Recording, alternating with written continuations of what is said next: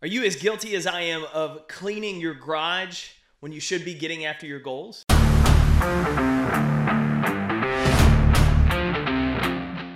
My name's Jake Thompson. I'm a speaker, author, and most importantly, your chief encouragement officer.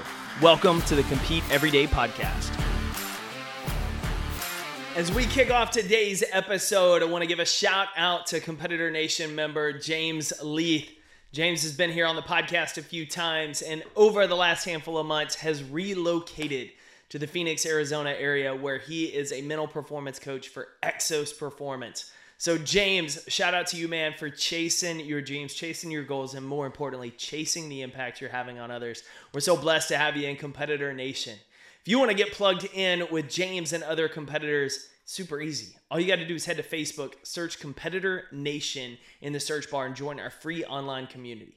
If you're interested in taking your game to the next level, then be on the lookout over the next couple weeks because I'm going to unveil the competitor cohort that we're going to be rolling out for 2023, and you don't want to miss this. Now, what does chasing your goals and cleaning your garage have to do?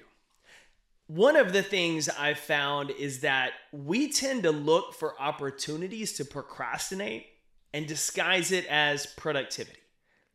Think about the last time you had a big project to do at work or around the house. How often did you kick the can down the road?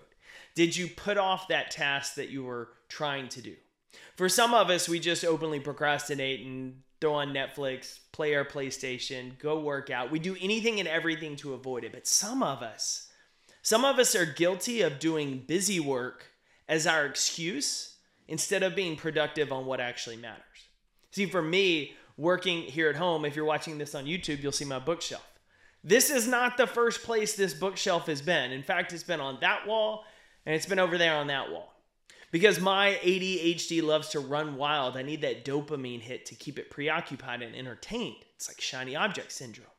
So when I'm stuck staring at an overwhelming task, my mind, my demeanor, my focus tends to look for different things that are easier to do and give me a quicker reward, like cleaning the garage.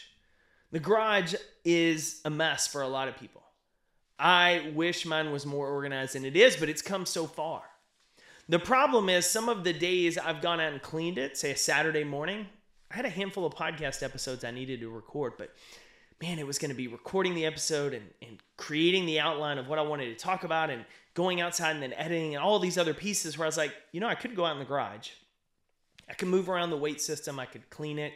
I could pull all the uh, gardening supplies out. I could reorganize some of our old trade show stuff. I could do all of these things that, ooh, I think if I got that garage cleaning off of my brain, it would clear up the mental space I needed to better produce a podcast.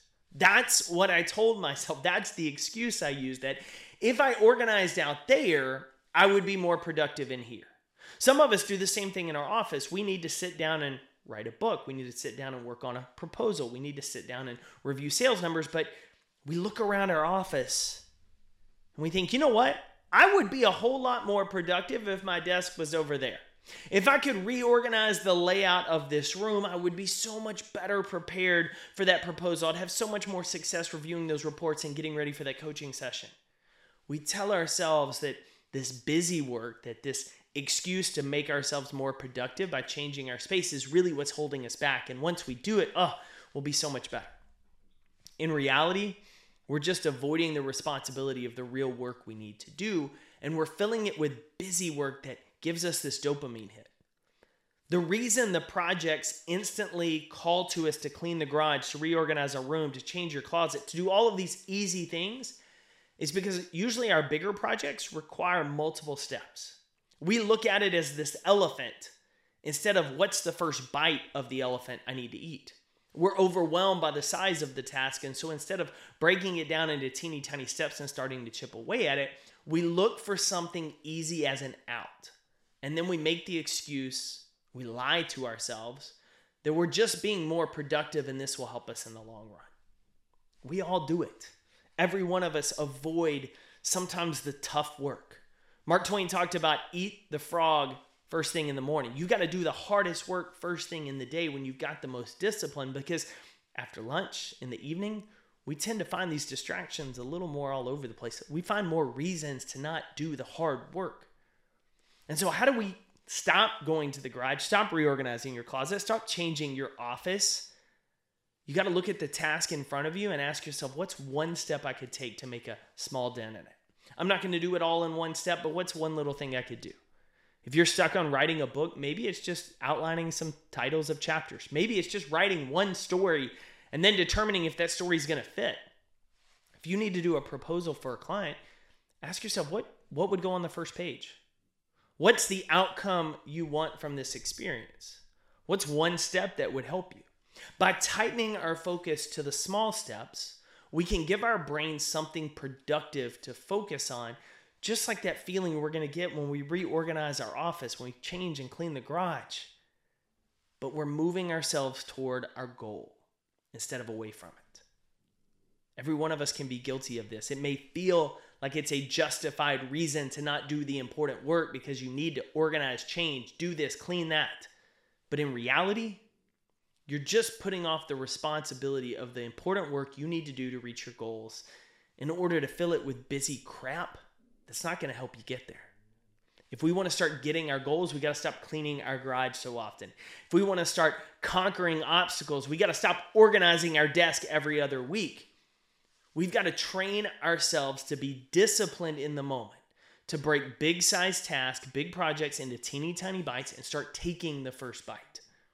We eat an elephant the same way we do a donut, one bite at a time.